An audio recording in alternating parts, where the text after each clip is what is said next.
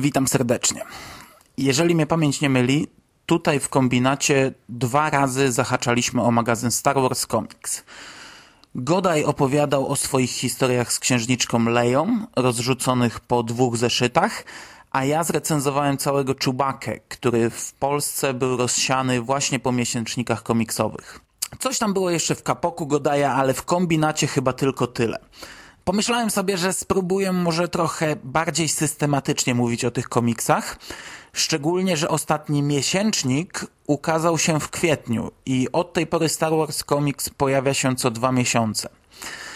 W tym samym czasie z kiosków zniknął też najgrubszy magazyn egmontowski Star Wars Comics Extra i większość nagłówków w serwisach tematycznych po ogłoszeniu tej informacji brzmiało początek końca. No, może tak.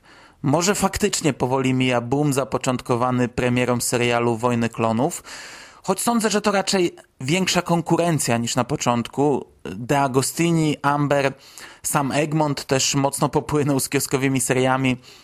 W przypadku miesięcznika, e, czy też już teraz dwumiesięcznika, to też wyczerpanie formuły. Star Wars Comics jest następcą wydawanego przez chwilę w okresie premiery Mrocznego Widma Gwiezdne Wojny Comics. I tak jak wtedy przyczyn upadku było oczywiście kilka, choćby sam film, po którym oczekiwano nieco więcej, ale głównie chyba fakt, że w magazynie publikowano dłuższe opowieści podzielone na części. Tak w Star Wars Comics y, wydawane są tylko takie komiksy, które w całości zmieszczą się w jednym zeszycie, no i oczywiście ilość jest ograniczona.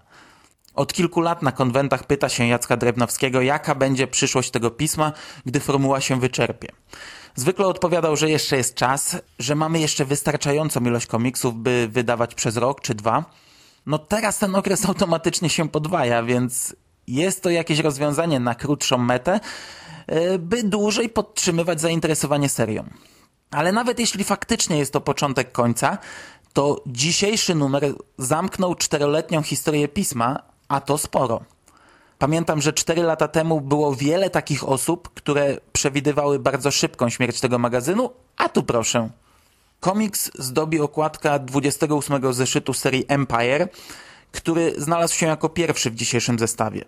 Na wejściu wita nas jeszcze tym razem bardzo króciutki wstęp Jacka Drewnowskiego, w którym zapowiada dwa kolejne wydania i zaprasza wszystkich na Star Wars 2012 do Bydgoszczy, które odbędzie się już niebawem 8 września. Ja także zapraszam, na pewno tam będę i będę się dobrze bawił. Ok, przechodzimy do treści właściwej. Skoro na okładce ponownie widnieje Boba Fett, to można spodziewać się, co znajdziemy w komiksie. I przyznaję, że ja nie jestem fanem komiksów z tą postacią w roli głównej.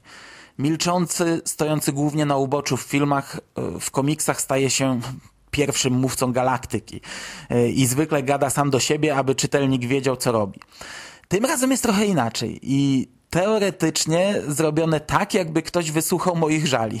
Ten komiks kończy się na 24 stronie, z czego ponad połowa jest bez żadnych dialogów. A jedyne co widzimy to Bobę w akcji i jakieś tajemnicze odliczanie. Akcja komiksu rozgrywa się w roku zerowym, kilka miesięcy po zniszczeniu Gwiazdy Śmierci, z tym, że no, to jest akurat informacja nieistotna w tym przypadku, bo równie dobrze mogłoby to się rozgrywać w zupełnie innych czasach.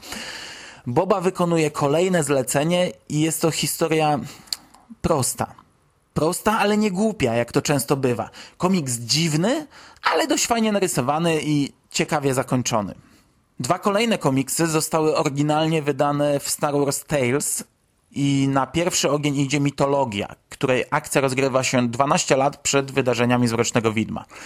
No a przynajmniej sam jej wstęp rozgrywa się w tym okresie, a we wstępie Qui-Gon Jinn opowiada młodemu Obi-Wanowi historię, która ma mu wyjaśnić, dlaczego Jedi muszą wyzbyć się miłości.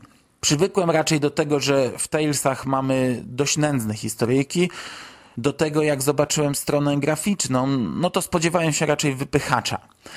Komiks jest oczywiście bardzo ładnie zilustrowany, ale są to rysunki mocno bajkowe. Ostatecznie była to przyjemna lektura. Przypowieść o tym, do czego mogą doprowadzić emocje u Jedi. Fajne, choć jutro mogę już tego nie pamiętać. I na zakończenie zostaje nam pojedyncza cela. Komiks narysowany przez Jan Durseme, a to już w zasadzie gwarancja jakości. Y, to jest pani, która robiła Republic, czy choćby wydawane w Polsce Dziedzictwo, które wielkimi krokami zmierza ku końcowi. No i jak dla mnie jest to zdecydowanie najlepszy komiks z tego numeru. Świetny wizualnie, a i historia całkiem ciekawa. Akcja rozgrywa się kilka tygodni przed bitwą o Nabu. Siedzący w celi pirat opowiada nam historię, jak do niej trafił.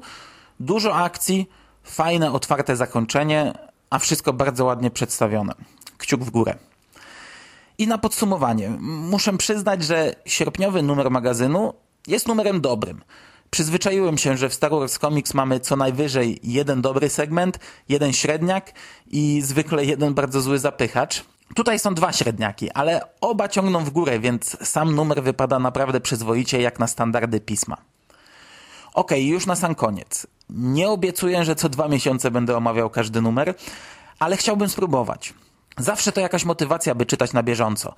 Ja mam niestety takie dziwne przyzwyczajenie, że kupuję komiksy i jak nie przeczytam od razu, to często rzucam na półkę na potem. No i Gwiezdnych Wojen mam taki stosik, że jakbym teraz się za to zabrał, to przez następne 2-3 miesiące byłbym bardzo monotematyczny w kombinacie. E, dlatego może chociaż podstawowy magazyn komiksowy będę czytał na bieżąco. A pewnie czasem wezmę tutaj na warsztat jakiś inny produkt opatrzony tymi ośmioma złotymi literkami. Na dziś to wszystko. Do usłyszenia.